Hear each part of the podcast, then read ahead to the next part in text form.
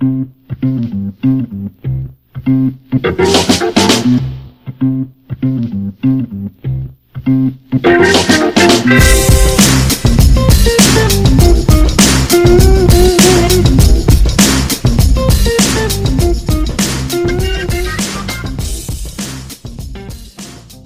hummingbirds, as I call all of you caring for animals and making a difference every day. Welcome to the Animal Care and Welfare podcast, iBuzz, where we combine the science and practice of animal welfare in a fun and engaging way, where we answer questions, find solutions, discuss tools, and achieve results, all for happy animals and people. I'm your host, Sabrina Brando, and this podcast is brought to you by Animal Concepts and the Practical Animal Welfare Science membership experience. Let's buzz! Welcome to another iBuzz episode. And today I'm delighted to have with me Saskia Verbruggen from the Netherlands. She's a, uh, the head trainer at Hoenderdaal and a professional animal trainer and an owner of the Animal Training Around Europe company. Welcome, Saskia. Hi, Sabrina. Nice to have me uh, on your podcast. Uh, it's really cool to be here.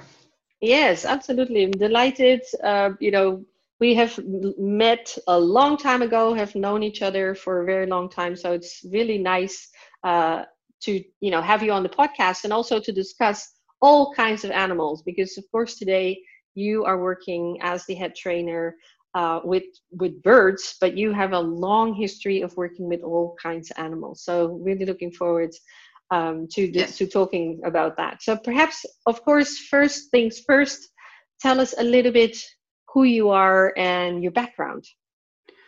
Yes, I will. Um, I started quite a long time ago already um, as a, a, animal trainer with uh, pinnipeds at the Harderwijk uh, Dolphinarium. And there I trained the walruses, the sea lions, the seals. And that's actually where I really started to know about training and about positive reinforcement training. And uh, where I started to love this work. I mean, um, I went to university and that was interesting but not that cool. And this was really something i loved from the from the start. And after that i i had some yeah quite a lot of different jobs. I uh, worked at ecomare which is a seal sanctuary here in holland. And there i trained harbor porpoises and i trained the seals again. But i also did a little bit of uh, yeah rescuing uh, our seals that stranded up on the beach and uh, in Ecomare, I met met Silke, which is uh, she's now my partner, but um, and she was a bird trainer. Uh, she used to train uh, birds of prey, and we yeah we started talking, and that's where we got the idea that birds of prey could also be trained by positive reinforcement, which is yeah not something that is done very often. So that's where the idea started, and after some um, yeah roundabouts. We went to Fuerteventura uh, to work there, and we did a tour around Europe just uh, for fun. Uh, we ended up at uh, Hoenderdaal, where we could actually start a training uh, birds of prey with positive reinforcement. And yeah, it's been a been a really cool journey so far. So that's really fun.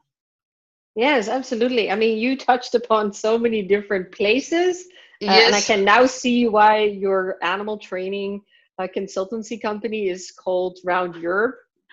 so uh, and, and you have a lovely logo for that as well but we'll make yeah. sure to link to that uh, with yeah yeah please do. Yes yeah we, and, yeah go ahead. Yeah we, we we did the trip around europe uh, with our uh, camper van which is a small double uh, vw uh, bus. Old one it's already 40 years old so. And that's where the idea started to yeah if we could just help uh, zoos all around Europe because we can reach that by with our bus um, to help them set up a training and help them um, yeah to, to improve the lives of their their animals by training and by improving their welfare. So that's where the idea started of uh, around europe animal training. Excellent. And yes. that's still something i really like to do. Yes. And i love the idea that you know you took um you know this also this idea that we can reach with our bus right so you yeah.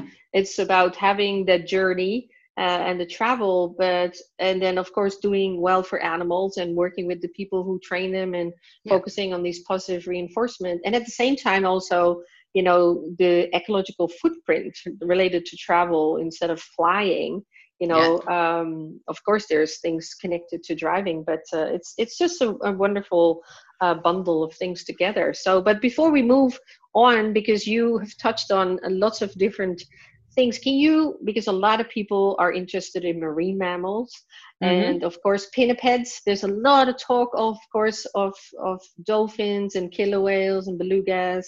And of course we have you know more and more uh, you know posts and things towards pinnipeds. But pinnipeds are still you know not we don't hear so much about them as much as i think we would want to because they're absolutely lovely. So can you talk a mm-hmm. little bit more about the the animals maybe behaviors that you trained things that you did when you were working at the dolphinarium? Uh, yes yes i can. Um, yeah but we um, i trained there with mostly at the end with the walruses um, which are really awesome animals. They are so huge but also so sweet which is yeah I really love them. They're still very deep in my heart. Um, and one of the things that was really cool that we trained was this, uh, we called it rescue swimming, where we kind of showed how uh, a mother would hold her young youngster uh, while swimming because they go on their backs and they hold the youngs between their flippers. And we we trained that with two adult uh, uh, walruses, but it was really cool to train something like that because we had to um, yeah work with two different animals and then combine them together. And that was one of the great things uh, we did there which i really loved. Wonderful. Yes that is such a great idea right? To to work with animals to teach them to show us how they care for example for their young or yeah. you know other things that it reminds me of this behavior when i was working with the Aalborg Zoo in denmark um, where you know the polar bears were like standing up and reaching and looking out, you know, and, and it allowed the care staff to talk about that behavior um, and how you know they scan the eyes and you know their environments, and it is so yeah. wonderful to use those in our messaging in our shows. So that's that's very nice. Do you have another like uh, sea lion or seal story for us before we move to mm-hmm. hearing all about birds? Ooh, it's been a while. Um, one of the my memory is not that good anymore. Uh, one of the things that I do remember training was um, well, not really a training. We we made this new uh, demonstration with our sea lions, Californian sea lions, and I was a big part of it. I helped create it, and I was uh, trained the different behaviors for it, and just common behaviors like waving and stationing and stuff like that. And then the first day we opened, and I was really excited. I had to do that demonstration, and it was my demonstration. That's how I felt it.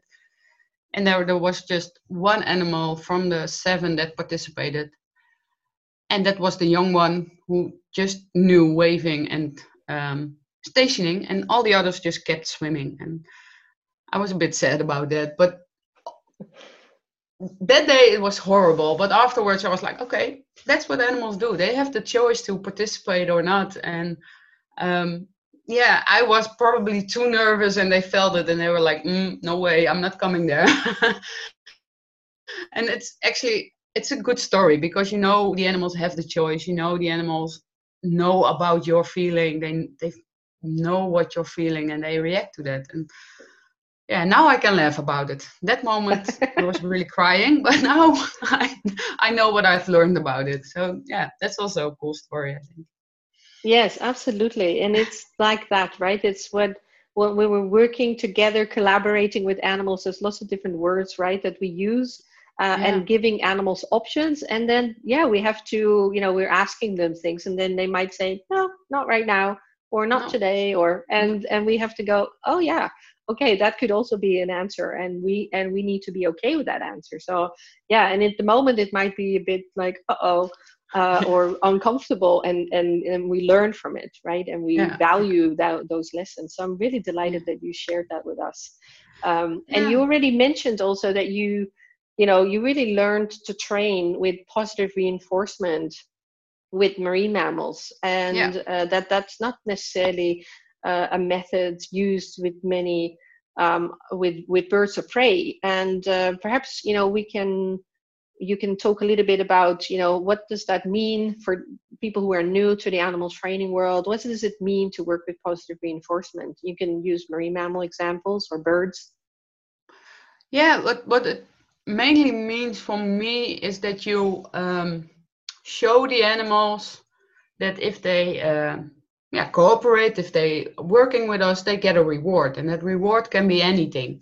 It can be food uh, for birds of prey it's mainly food but for marine mammals it can be play it can be touch whatever whatever they like and then you you teach them that if they they come to you and they work with you they get something back that they want and if they don't if they choose not to nothing bad happens it's always positive so if they don't come okay, we'll, we'll come back later. It's your choice. You don't want to play or you don't want to cooperate today or at this moment. So we come back later.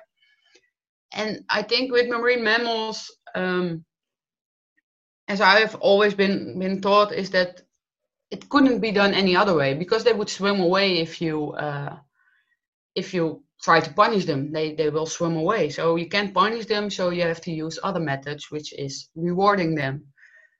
But the fun thing with birds of prey is that uh, in the old situation, or for at least in Hoenderdaal, it's the old situation, birds of prey are held by their jesses, and jesses are just leather straps or, uh, around their paws, and you hold those leather straps, and the bird can't go away anymore. Um, but now we we have to we have uh, housed them in big aviaries and they can go away. So it's the same principle as with marine mammals. If you do something they don't like they will go away. They won't stay with you. And that's when we started to um, think hmm it's now the same as with dolphins and sea lions so we should work the same with our birds of prey with positive reinforcement Re- reward them for something we like them to do and ignore stuff that we don't want them to do and um, yeah, that works pretty good actually. Yes, better than well, we expected. I can't wait to hear more about this. Uh, yeah. And so before we, you know, start talking about uh, the birds and and all the work that you're doing and the different activities, um, can you tell a little bit about the place uh, that you're working at now? About Hoenderdaal, we make sure, of course, to put a link and also yeah. Uh, some aerial photos because it's pretty amazing facility. So tell us all about it. Yeah, Landgoed Hoenderdaal is a, is a small zoo. It's privately owned uh, by, by Robert Cruyff, which is uh, a really wealthy man that uh, started as a hobby. He had some uh, pheasants that he breeded, and then he had some ostriches. And from there on, he grew, and now it's a really lovely zoo um, with all kinds of species. Um, it also houses um, Stichting Leeuw, which is a sanctuary for lions and tigers and other cats that um, can't go anywhere else. So they come from um, circuses that don't um, that can't hold their, their, their big cats anymore. They come from uh, confiscated animals that were pets and stuff like that. So it has a, a, a big part of uh, um, rescuing. Uh, how do you say that? yeah, it's a it's, it's a sanctuary for for big cats, and he has very large enclosures for all his animals. He's our boss is really uh, wants to do best for the animals. So we have large bear enclosures, we have large wolves enclosures. Uh, we now just have a new enclosure for our macaws. Also, all um, rescued macaws that came from uh, private owners that are like, mm, my god, it's not that good a pet, so let's get it somewhere else. And he built a really big aviary for them so they can fly around and they can be in groups. And yeah, so welfare is one of his main points that he wants to uh, promote. And um, yeah, it's not a very well known zoo yet. It's starting to grow. Uh, but yeah, it's, it's not very well known outside of uh, this small part of Holland where we are. well, hopefully the podcast will, uh, hopefully you know, it will, be one yes, of the I... small things to draw attention to it. So uh, yeah, we are. I have been promoting uh, Landgoed Hoenderdaal everywhere I come at the moment. So I bet. Uh, but before I started working there, I've never heard of it before, and I live in Holland, so it's it's not that that well known yet, but it's growing and it's getting better and better. So yeah, definitely Great. something worth to uh, go have a visit when we're uh, in Holland. Yes, well, I certainly also didn't know of it before you started working there. I hadn't heard of it either. So, and I'm also oh, from yeah. the Netherlands, and yeah. Uh, yeah so like that you know we keep learning every day and yeah. you you say something in the in what you just talked about about you know you are you know the park is committed to animal welfare and also you know taking animals from uh, in from people that might you know that feel that they might not be able to do the best job for like for example the macaws Mm-hmm. Um, and you also mentioned, you know, you you have very large um, exhibits or habitats for the animals, which is of course important. Um, but can you also say something about the quality, like the complexity of the habitat? Because one thing is to have a lot of space, uh, but then you know the other thing, uh, we can also have very good welfare in smaller areas. So can you say something about you know what is in those habitats of those animals, and and how do you see it benefiting them? Yes, yes, of course. Yeah, what what we try to do is uh, make it as natural as possible. So all those habitats I was talking about have uh, pools in there, so the bears can actually swim. Um, they build some, uh, how do you say, concrete uh, caves, so the bears can yeah. go in there. Um, and for for instance, the wolves, they've got lots of places where they can dig. They they build their own uh, caves uh, where they actually uh, produce pups. It's not really good English, but um, yeah, where and, they have their pups. Yeah, yeah, where they have yeah. their pups, and yeah. it's it's quite naturally. It's, it's uh, is, is very uh, foresty area, so we have lots of trees which provides shades, but also uh, hiding places. You can walk around our wolves enclosure and not see any wolves because they can just hide and go out of the public side if they want to, but they can also come close. So they've got a lot of opportunity to go into different spaces in different areas, which is, I think, very good for their welfare. Wonderful. Um, yes. Thank you yeah, for sharing so, that because it's such an important conversation uh, to yeah, have. Yeah, because right? I agree. Uh, size is not everything. I mean, size is part of a better welfare. If you have very large animals, then size is absolutely important, but it's not yeah. everything. Yeah. So, no, so yeah. those things are uh, there. It's always nice to hear also what you know other people are doing uh, and in what ways because you know we could dive down into the the naturalistic right? What does that mean? And and yeah. uh, is that always a good thing? But today you know we're going to not do that because we have uh, a lot of other really nice um, questions here i think with regards to the work. At Hoenderdaal also specifically on the birds. Yes, um, yes. so maybe maybe you could start with you know what do you do with the birds? You know what birds do you species do you have? And of course we want to hear fun bird stories uh, throughout but uh, tell us tell us what you're doing with all the birds there.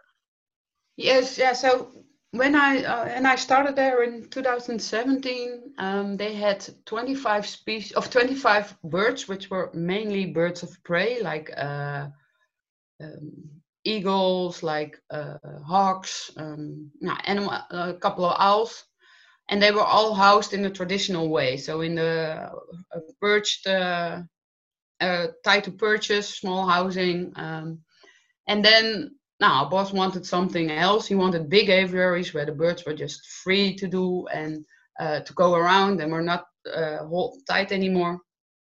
And at the moment we have 55 birds that we train for our demonstration. And they range from still the bald eagle, because everyone wants to see a bald eagle, to little egrets, egrets, which is the small egret kind. And we have macaws, we have owls, we have hornbills, which are really cool animals. Um, we've got, what do we've got more? We've got uh, a kookaburra, just this year, first time uh, in the show. So we've got all kinds of different birds, um, but still the, the hawks and the owls are there.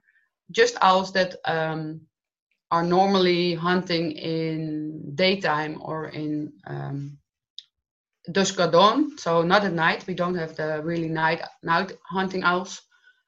Um, and, Great. Yeah. Yeah, that, that sounds amazing. yeah, it is. It is amazing. It's it's such a wonderful project, and one of the main things which is different from almost everything I've saw, seen so far is that our aviaries where the birds are living, uh, even the demonstration birds, people guests can walk around and can see the demonstration birds anytime. And as soon as we have a demonstration, the birds can go out a hatch or a door and go into the demonstration area where we tell something about them and then we cue them to go back into the aviary.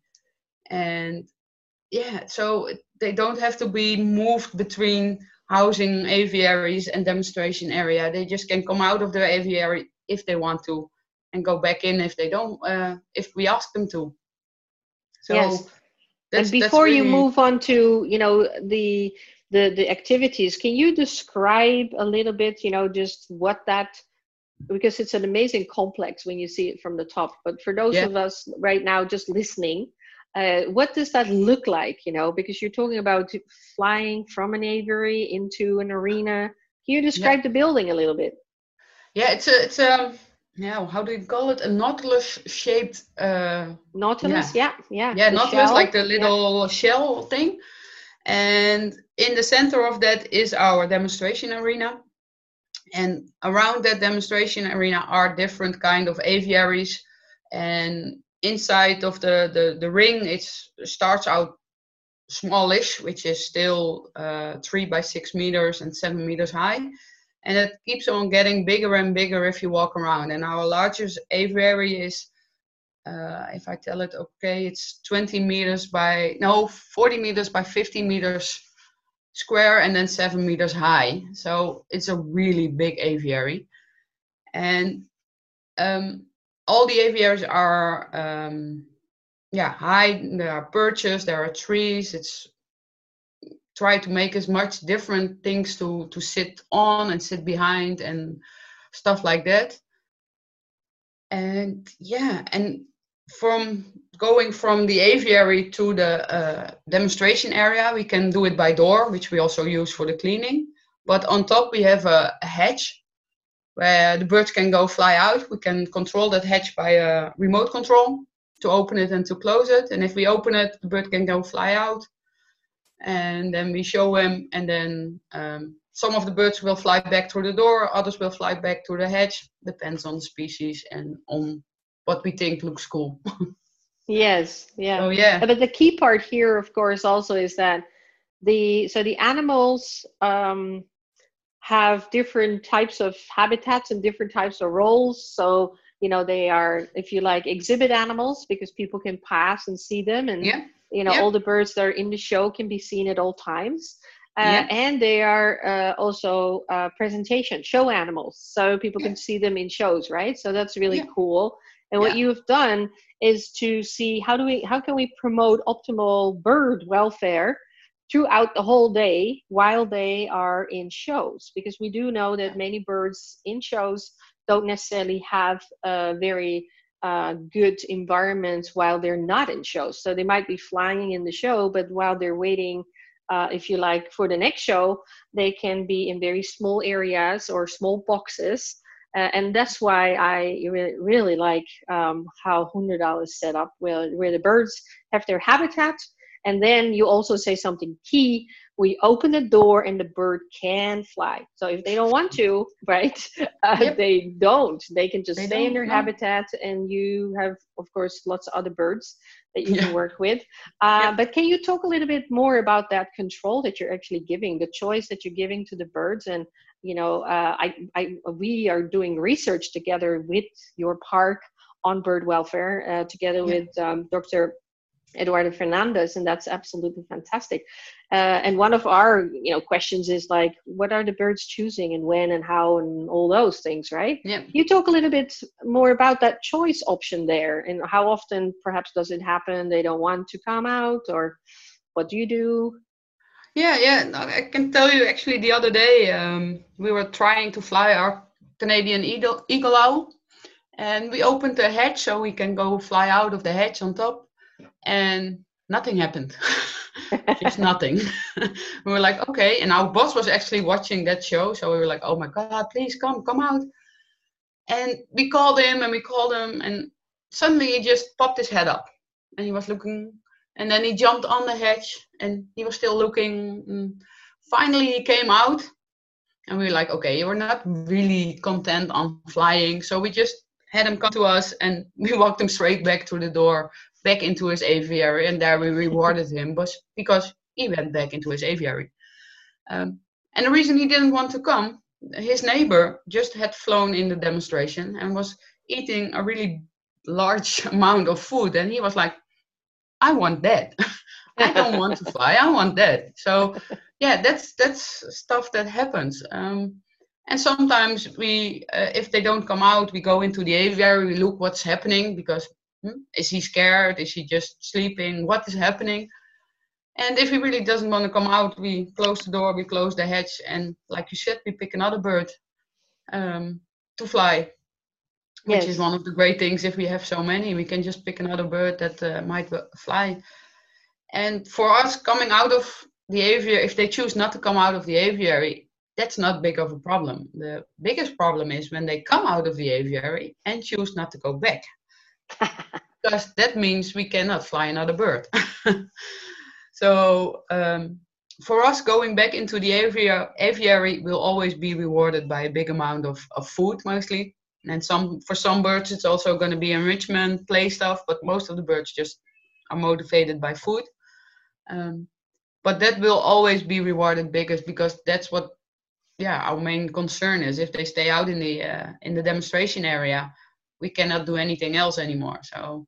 Right yeah. So it's it seems very very rewarding to go out and and obviously fly yeah. Uh, because the truth is of course that also many birds in human care don't necessarily actually fly. Um, no. so to be able to fly you know this intrinsic value of flight has been you know discussed in many different contexts not just you know because you need to hunt or you need to move from a to b uh, but you know some uh, birds uh, have you know fly because they enjoy flying right yeah. Uh, yeah. so it's it's wonderful that you that that you have that option and and also do you actually have birds that are happy together uh, even though they're different species that might actually you know do things together in the show at the same time yeah we have we have birds that uh, can be together. Um, we most of the time show our egrets with our storks. Um, we can show all our different um, vultures together. Um, uh, we do the hornbills together with the vultures. Uh, so there are some species that will be able to to just mix. Um, but especially with the with the birds of prey, the the real raptors, raptors, they that won't work because if we would show the egrets with the Harris hawks, it might be exciting, but not for the egrets. no. so yeah, we have to switch the thing. Um, of course. And yes. for us, one of the problems is that if we have too many birds from different aviaries together, we also have to put them back into their own aviary. Um, we need more people, which is sometimes a problem. We want to show more animals together, but it's not always convenient because we don't have the the people to do that to make actually that work.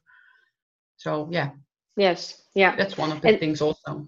Absolutely. Yeah. And um, so you you talked about um, you know the the walrus, you know the behavior mm-hmm. that you taught and how you yeah. use that in the presentation you know what what do you do eh, at Hoenderdaal for the presentation? How do you present the animals? What are some of the behaviors that people might see messages that people might hear? Yeah our, our main um, message we want to uh, tell people is um, we want to tell them about their hunting skills. How do they get their food? So for instance um, the bald eagle which catches fish from the water uh, we throw a piece of chicken into the water and he just shows how we catch this uh, chicken and how we would catch a real fish in, in, in nature. And for our hornbills, they, they eat snakes. So one of our volunteers actually made a really nice snake out of a tie. And we, sh- we show them how they grab that snake, they shake the snake, and yeah, then we tell them this is how they eat in the wild and they learn from each other because hornbills are social animals so we try to really incorporate um, the natural behaviors of the different bird species. And for our vultures, we also try to tell about uh, how bad the situation is for vultures in nature, that they get killed for all kinds of different reasons, and how important they are. And uh, but we also show how they eat because we have a really life-size plastic zebra in the middle of our arena, which is looks like it's been killed by a lion, and then our vultures come and they get some food out of that zebra. So we show them how that works. Yes. Sometimes a bit difficult because kids come in and they, oh, there's a zebra there, and yeah, it's fake, guys, it's fake. and yeah. last week there was this very small kid. and zebra sleeping, huh? Yes, it's sleeping. it's got to be eaten and it's sleeping. yeah. Yeah. Yeah. So and, yeah, but that's, that's, uh, that's the main goal. Yeah, and it's it's important all these different educational messages also that um, you know uh, vultures you know they scavenge and uh, and yeah. other animals get killed by other animals right and that's also yeah. part of our educational um, you know messaging is that you know they're not, the the lions are not eating the lettuce they're you know they're getting you know fiber through eating uh, animals who eat you know so yeah. uh, fi- uh, grasses and so on so it's it's so such a big part of that whole circle of life. And yeah and i think it's great that you're showing these different aspects and also talking about the social lives of animals. And uh, and I, I was just wondering do you also talk about um, how you know many of these animals don't make good pets or that you rescue like are you flying the macaws that you have rescued yeah. and talk yeah, about the pet yeah trade the wildlife trade for pets and so on? For the macaws we do we tell um, they actually are very good advocates themselves we tell them they are not good pets because they make lots of noise and they tear everything apart and stuff like that um, we do not tell as much about um, the more global problems like the deforesting and stuff like that. That is something we, we want to do, but hasn't been incorporated yet. Um, but something we work on. Uh, the, we made this demonstration by ourselves. I mean, there's there's no one that said you have to talk about that or you have to talk about that.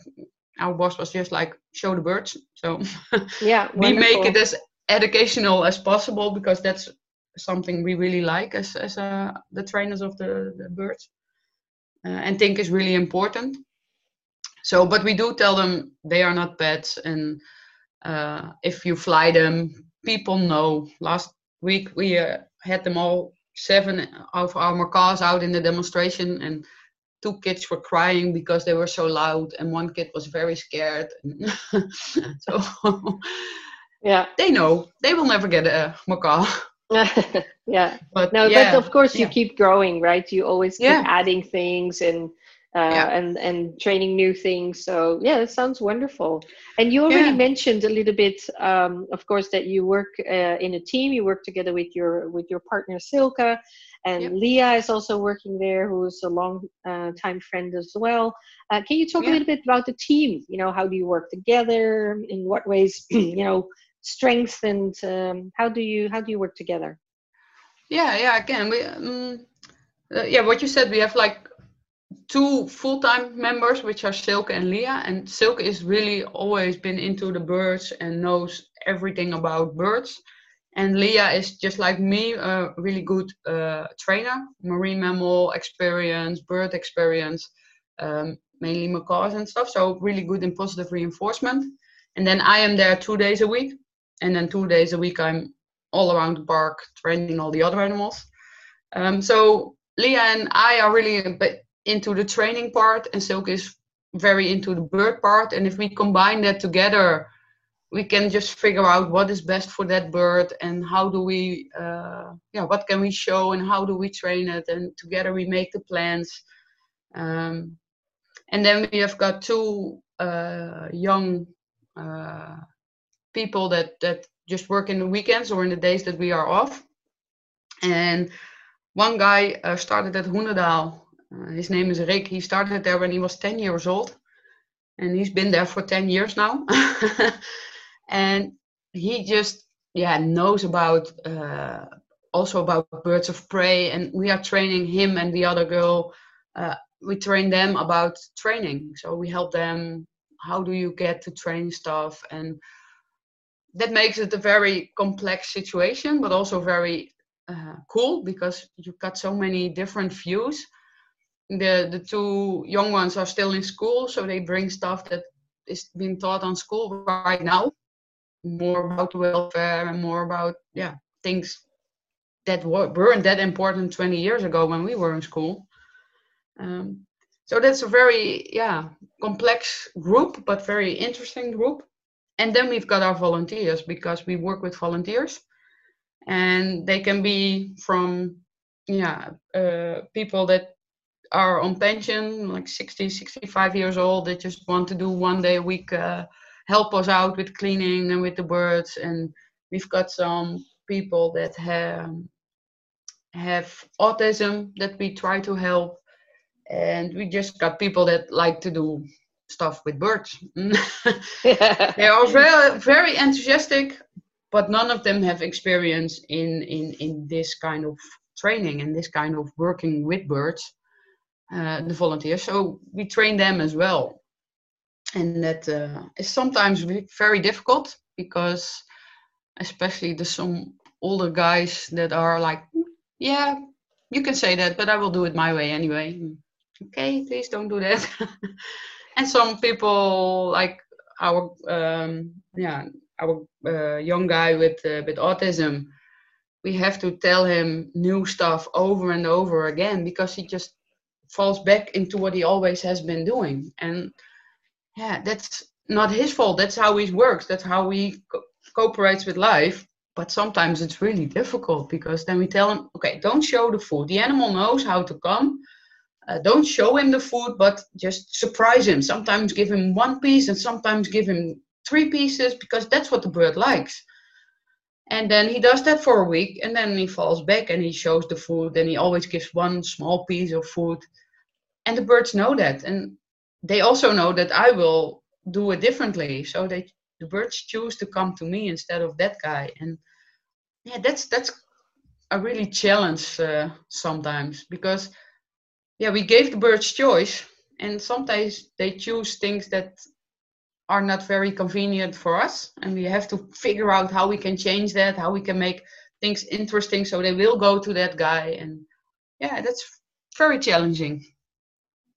Yes, it is, and I think it is really wonderful that you are trying to really work, you know, with lots of different uh, people with different backgrounds. People have been in the in the field for very long. People who are new. People have a different uh, background educationally. People um, you know who experience the world in different ways and and and also this continuing learning from each other because yeah. i'm sure that uh, the gentleman uh, with um, with uh, with autism has um, brought things to the table and and his um, perceptions that uh, you've been able to learn from and yeah. you know there's this constant back and forth and back and forth of of people uh, working together and people and animals trying to work together and learn from each other so um, yeah and that's that's such an important part and you also mentioned uh, importantly that uh, there has been a big evolution in the educational system like uh, obviously being an animal care professional ha- has um, is not a protected profession, right? The, the only one really as a protected or a regulated profession is the veterinarian. So mm-hmm. lots of people come at this job in different from different backgrounds. Uh, but today, of course, of not just today, for quite a long time now, there have there are schools, colleges, uh, universities that have animal welfare degrees, animal management, animal care. Um, and we have also, in, even though I still think that um, some are still quite geared to, say, farm uh, curriculum mm. content, so cleaning, feeding animals, more and more colleges, the professionals are including more you know contemporary views of what it means to take care of animals and what we should know just like positive reinforcement training and yeah. behavior observations and everything else right so it's really yeah important to look at all these um, all these developments and ways we can we can learn from each other. So I'm glad um, that you shared that with us. And yeah. then, you know, you also mentioned, you know, because this ties to learning and and deciding on what you are going to do or not do. And I remember um, hearing a presentation you gave in the Netherlands uh, last year where you talked about a species uh, that you are not um, housing, you're not flying, and yeah. reasons for that. And you also just mentioned, and I wonder whether that is tied to that as well, is the night owls that you don't have. So can you talk a little bit about the things that you have said no to and why, and for what species and, and the reasons? Yes, yes, of course. Um, yeah, the the uh, not having the night owls is is some of the uh, came from our boss actually because here in Holland there is a group of people that um, are against bird shows and they just generalize all bird shows are not good because you're not uh, providing good welfare for your bird. And most bird shows don't tell the good stuff. And it's all about just um, showing off a bird and not about education. That were the points that were uh, mentioned in the pamphlet that group wrote uh, why they are against bird shows. And that's the pamphlet that my boss used when he um, wanted to change his bird show and his how to hold uh, to house the birds and stuff like that. And also, just one of those things was uh, owls that fly at night, hunt at night, shouldn't be forced to fly during the day. So that's why we don't have uh, owls that fly normally during the night. We just have the owls that hunt during the day or in dusk or dawn, um, which is something i'm really uh, congratulate him on because it's a good choice. Why would you make birds that normally fly at night and their eyes are specific? Uh, adjusted to flying at night, fly at the daytime when the sun is really bright. Uh, another thing which is probably nice to mention is that one of the problems that was mentioned in that, that pamphlet was that birds could fly away and um, go into the nature where they didn't belong. Um, because most birds of prey can survive. If you, if you let a Harris hawk loose in, in Holland, where they normally won't survive or won't live, he will survive because he knows how to hunt. Uh, but he could go mix with other species and he could maybe live here forever. And that was one of the problems that was also mentioned so our demonstration is area is covered by a net. They birds cannot fly away. That was something also our boss wanted. And in the beginning, we were like a bit, mm, that's a bit sad because now we don't have a really free flight show. But it turns out to be one of the best things ever because they won't fly away and we can take chances and we can fly the birds at much higher weights because if they decide not to go into their aviary we can just let them out for an hour or two or a night or whatever so it gives us lots more opportunities to actually listen to what the birds want in our old situation if a bird would fly away he could go fly into the uh, bobcat enclosure we don't want that. So we had to get him back no matter what would happen. So we had to get his weight a bit down so he would come back for that, that food that we showed him, or we have to do other stuff. But now we don't have that problem anymore. So yeah, it's a really good thing that that that, that the arena is covered. And what you said about the, the, the species that we don't fly, that, that is the falcon. A falcon is a really fast bird that flies high. Um, that has the potential to hurt himself if he goes too fast into the to the mesh of the aviaries. Um, so we said, no, we don't want a falcon, at least not at this moment, until we know very good uh, how this all works. If we, until we know that he will be able to be housed in an aviary like this, and that he can be shown off in this arena, because he cannot go that high. And if he would try and he would fly into the mesh, yeah, we have problems. That's not fun. So that's what we said. No, we don't want falcons, at least not yet, and maybe not ever. And so far, we are still not. No, no falcons yet. Um, and that's also a good thing about Hoenderdaal. We can make that choice. We can say no, we don't want that bird or that species because uh, it's it's not nice in this arena. Um, my boss really wants big eagles in the show, but our demonstration area is big, but it's not that big that a big eagle, a Steller's eagle, uh, will be. Uh, yeah, how do you say that he will be shown as as how he should? I mean, yes, I can show him on the hand, but that's now not how that's not how he lives, and that's not how I want to show him. I want to show him flying, and our arena is just not big enough for that. So that's why some of the species my boss put love to don't come into the uh, show and into our aviaries. And there are species that we really wanted to show, and my boss said, "Okay, yeah, you can have it."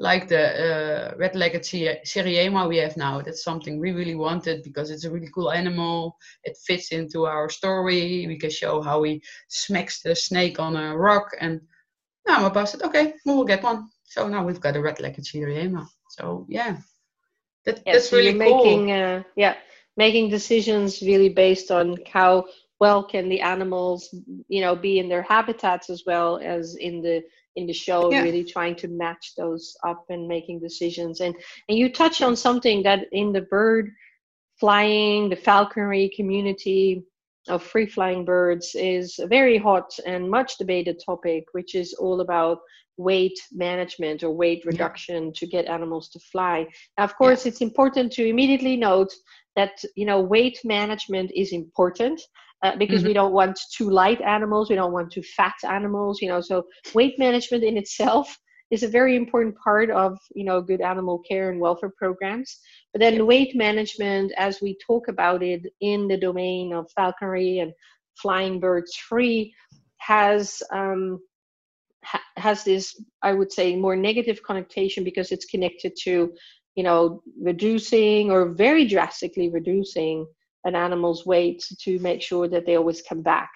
Um, yep. And you also briefly uh, touched on no. So let's first go into that uh, a little bit further. Um, what what is this debate about, and uh, and where are the opinions sway to, and, and where do you think it should go?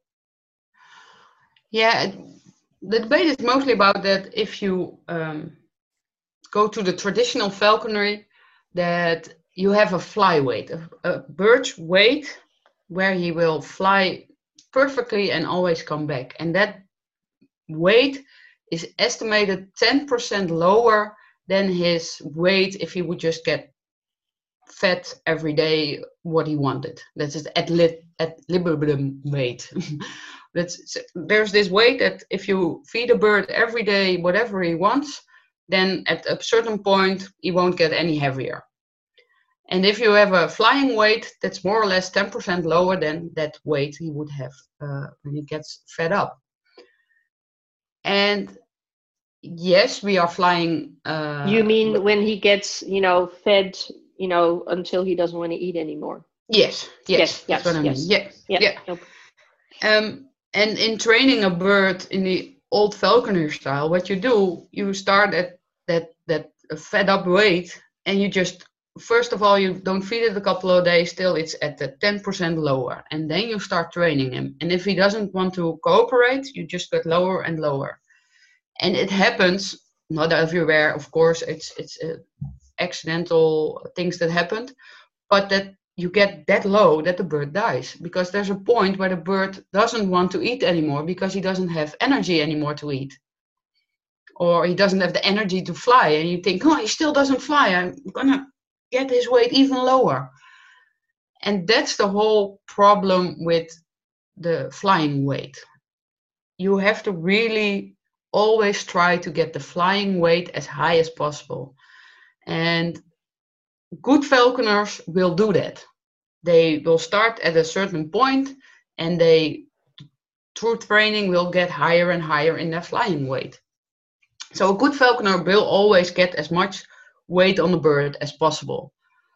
But because of there being so many people that can own any bird they want without any restrictions whatsoever, there are also a lot of people that don't know how to do that very well. I mean, training, you know, is not something everyone is good at.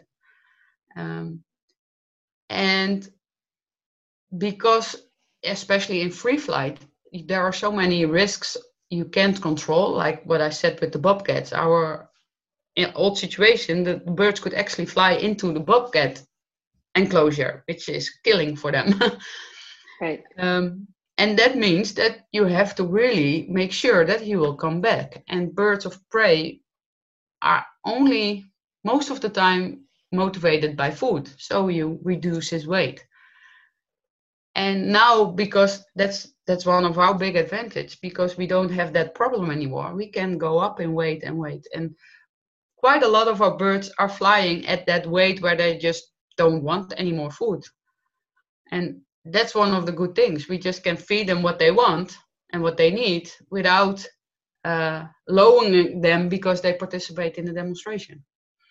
Yes. And that's very, very cool. And that's something we didn't um, anticipate it when we started, but that's something we see quite often now. And we see also see in, in the old situation, what you did in summer, you had your demonstration, so the weight of the bird was quite low. And then in winter, when there were no demonstration, you put the bird up in weight and you have them eat whatever they want. And then in springtime, you lower their weight again. So they had this pretty weird, um, yeah, controlled by humans fluctuation in weight. And now in our situation, we just see a normal fluctuation in weight because there is still a fluctuation. In, in springtime, they drop a little bit in weight because they are losing energy in, in, in molting, they're losing energy in, in courtship behaviors and stuff like that. And we still feed them as much as they want, but they still drop in weight. Uh, but that's that's a natural thing because they just eat as much as in uh, summer when the weight goes up again. They just eat as much as they do in springtime when the weight goes down. So yeah, that's that's something that looks just very normal behavior, normal uh, way of living. Yes, we could have a whole podcast on on this particular topic and there's already Sorry. many podcasts on that right because it's such a no it's it's great yeah. you know there's so many things to say about this. And uh, and also actually do you fly the birds? Because often birds in in shows presentations um, they are like on this almost winter and summer schedule right? Do you mm-hmm. fly your birds pretty much all year round? Yeah you want yeah. to? Yeah, yeah okay because that's yeah. And only in in springtime we have uh they they don't participate as often because they are busy with building nests and they are busy yeah. with terrorizing each other because now I don't know what it's like the whole natural springtime yes. behavior.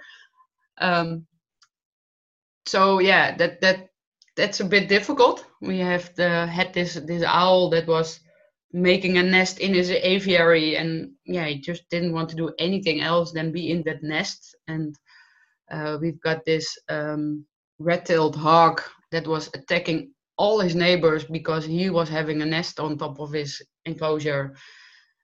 So we had to put some, yeah, invisible, uh, uh, put some things so he couldn't see his neighbors because it was really getting bad. So that are problems that come now from this this training that because they are good in their weight, they are good in their, uh, they feel good and they do things they would normally do in nature. And yeah, that's sometimes uh, sometimes a bit of a problem at least a yeah. challenge and that's it yeah it's a problem yeah. and a challenge for us and they are yeah. just doing their thing and they are doing what good. they want to do so yeah. that's great hey you have shared so many different things with us uh, today on you know obviously where you came from with regards to your education but also working with marine mammals and how that has shaped the way that you and your colleagues now are working with birds um, of prey and lots of other birds and positive reinforcement training. There's of course a lot more to say about this topic, whether it's the use of you know jesses, you know the the the um, the little devices that we often see around the the ankles of the yeah. of birds of prey or or hoods and so on. Uh, but you know because the podcast is running already quite a bit, we you know maybe uh, we're going to have uh, on the Pause platform quite a few bird seminars this year. Some are very specific to parrots. Some are going to be, you know, other uh, birds included and uh, and training. So we'll probably have to come back to that topic. But yeah. of course, um, you know, they're all very important.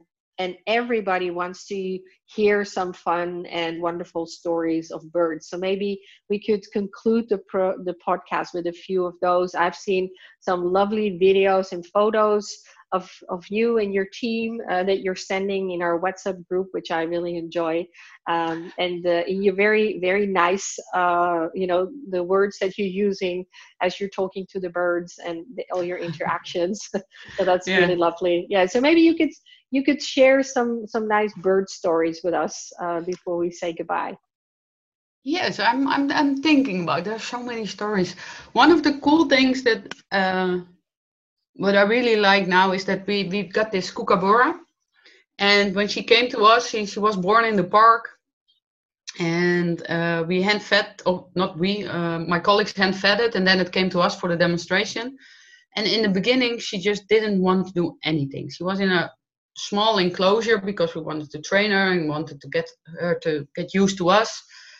And it was just not going very well. And then we were like, okay, whatever. We put her in the big enclosure where she's gonna live. And now she is flying like perfectly. She is she's wants to cooperate. She's going all everywhere I ask her to go. She goes, um, and that's something we see have seen with other birds as well that as soon as they get more freedom they are just choosing to come to us and that's that's one of the things that really amazes me every time that that uh, yeah that they really love to work. They they want to cooperate. They they love to work with us. And um, as soon as they get the the well-being or i don't know what it is that they they, they experience in the big enclosures in the big aviaries they just blossom. They just grow. And yeah that's something i really love about our new situation. And so yeah that's something i want to share and yes cool that's a beautiful story because yeah. i think you know it ties so much to our training you know yeah. when we are providing uh, places and options for for animals that they they feel they have that what we call the perceived control so they they can be far away uh, in this bigger enclosure but they you know they have control over it and they yeah. feel you know it's not in this really tight space what we often have when we have in these smaller enclosures where it's hard to kind of learn about each other if you're worried and you're just like hmm, you yeah. know and now now you've created space and that that space is is a creation of trust. So i'm yeah. really delighted that you're sharing that, that story with us. What's her name or his name uh, her name's amy she's amy she was okay pretty fat when she came, so it was Fat Amy from the from one of the movies. but now it's ah, just okay. Amy.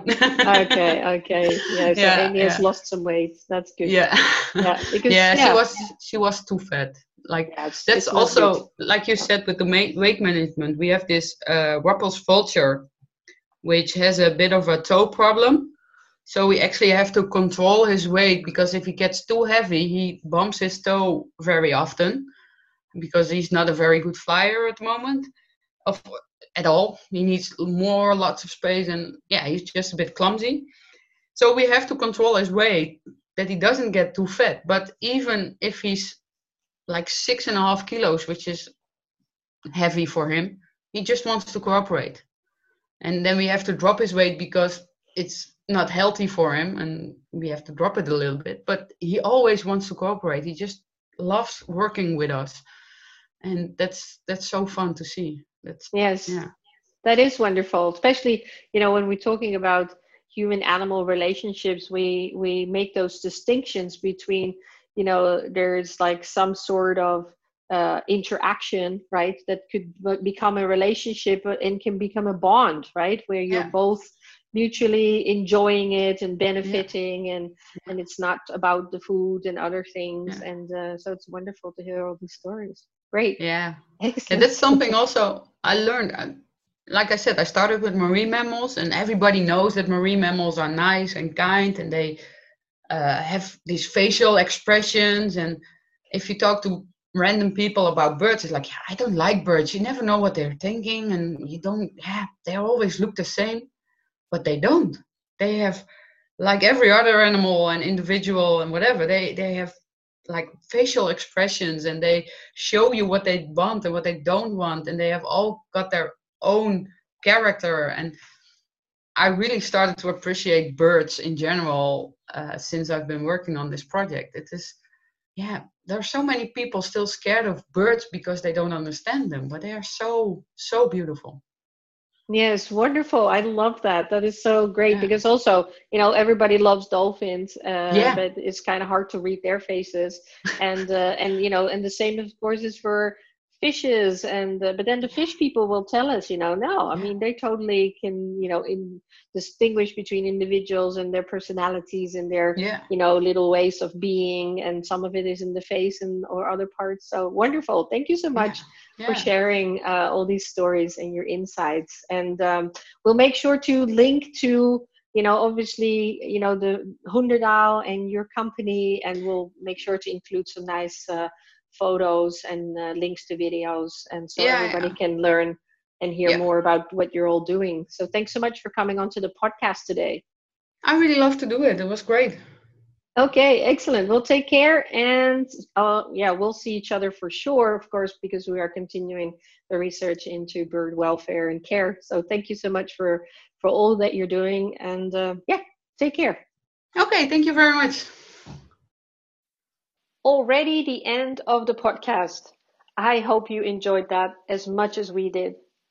Find us on your favorite platform and leave your comments and suggestions, or go to the Animal Concepts website to send us your questions and feedback. We are so happy to answer them and address them in future podcasts.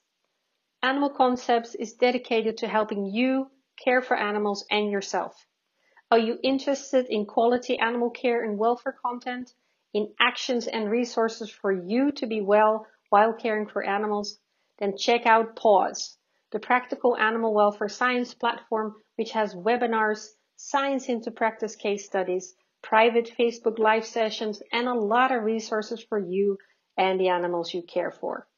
You can share your experiences and connect to animal care professionals and scientists from around the world. In the meantime, take care of you and the animals and keep buzzing.